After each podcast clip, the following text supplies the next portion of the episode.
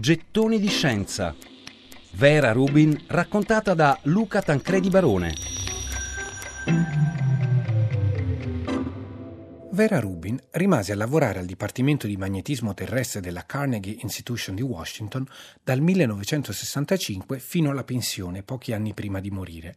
Fu la prima donna a essere assunta come astronoma dalla Carnegie, anche se ricevette una decurtazione del trenta per cento del suo stipendio perché chiese di poter essere a casa alle tre e mezza ogni giorno per prendersi cura dei quattro figli che aveva avuto con Bob, un'abitudine che avrebbe conservato per moltissimi anni, continuando il lavoro a casa dopo cena sul tavolone della cucina, come ricordano i figli. Negli anni settanta e ottanta, osservando centinaia di galassie, Rubin aveva accumulato sempre più prove sull'esistenza della materia oscura. Ogni galassia a spirale, ogni galassia ellittica, ogni ammasso di galassie deve essere immerso in un invisibile alone di materia oscura, altrimenti è impossibile spiegare le osservazioni che Rubin e tutti gli altri astronomi continuavano a ottenere e che immancabilmente confermavano le prime intuizioni di questa pioniera.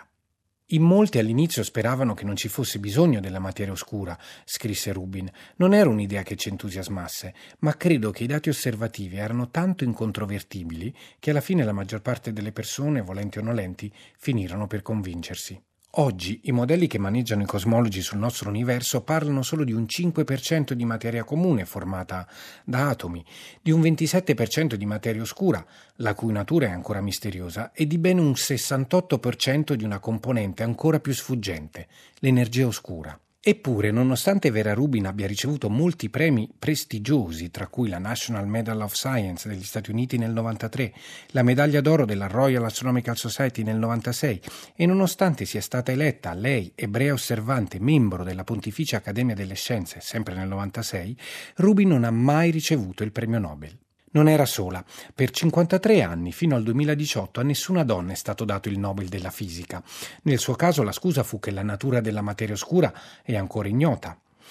Eppure nel duemilaundici gli scopritori dell'energia oscura, altrettanto misteriosa, ma tutti e tre uomini, il Nobel lo hanno ricevuto. Vera Rubin diceva però alle sue colleghe più giovani: «Non ti preoccupare dei premi e della fama, il vero premio è scoprire qualcosa di nuovo là fuori. E se gli astronomi continueranno a usare i miei dati per qualche anno, quello sarà davvero il mio premio più grande».